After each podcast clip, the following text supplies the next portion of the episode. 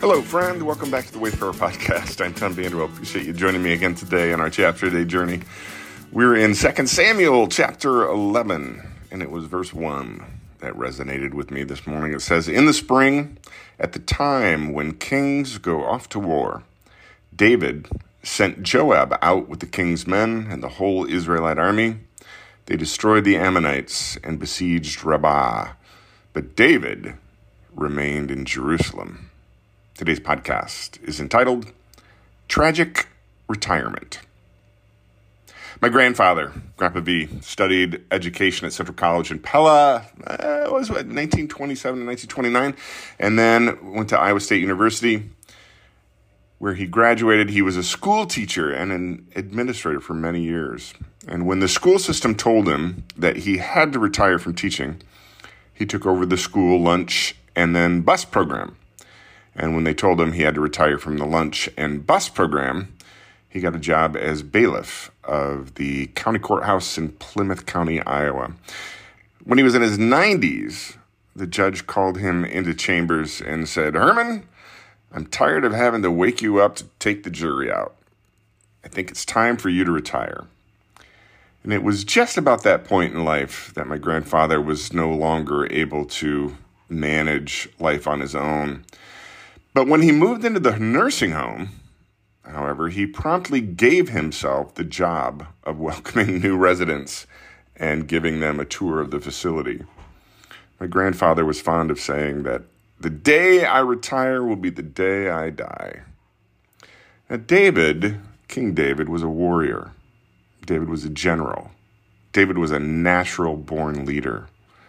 He's still pretty much in his prime, and yet now as king, he chooses to stay in Jerusalem and send the army out to war without him. It would prove to be a tragic choice.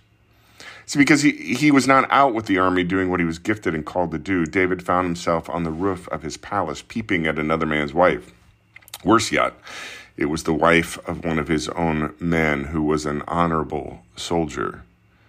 David then made the tragic mistake of inviting the woman over for dinner, sleeping with her. She conceived, and this led to the tragic mistake of covering up his actions and ultimately conspiring to commit murder.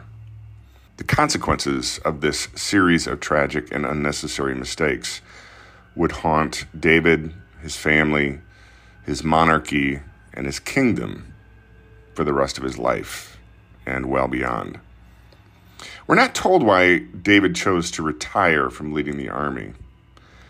But a few chapters ago, we read that David wanted to build a temple, and God clearly responded that building the temple was not what David was called to do. And I just wonder if, having finally ascended to the throne, David was having a bit of a midlife crisis. He's tired of what he's always been gifted at doing. Leading the army is what he's done his entire life. Yeah, he's good at it, but it's boring to him. David wants to retire from all that, build temples, do other things. I'm quite certain that my grandfather, given the opportunity, would have not been able to help himself in telling David that he should have stuck with what he was gifted and called to do. And in the quiet this morning, I'm thinking that David should have taken my grandfather's advice and just stuck with the job until retirement was forced upon him. Tragic things can happen if I choose to prematurely retire from the path to which God has called me and strike out on my own.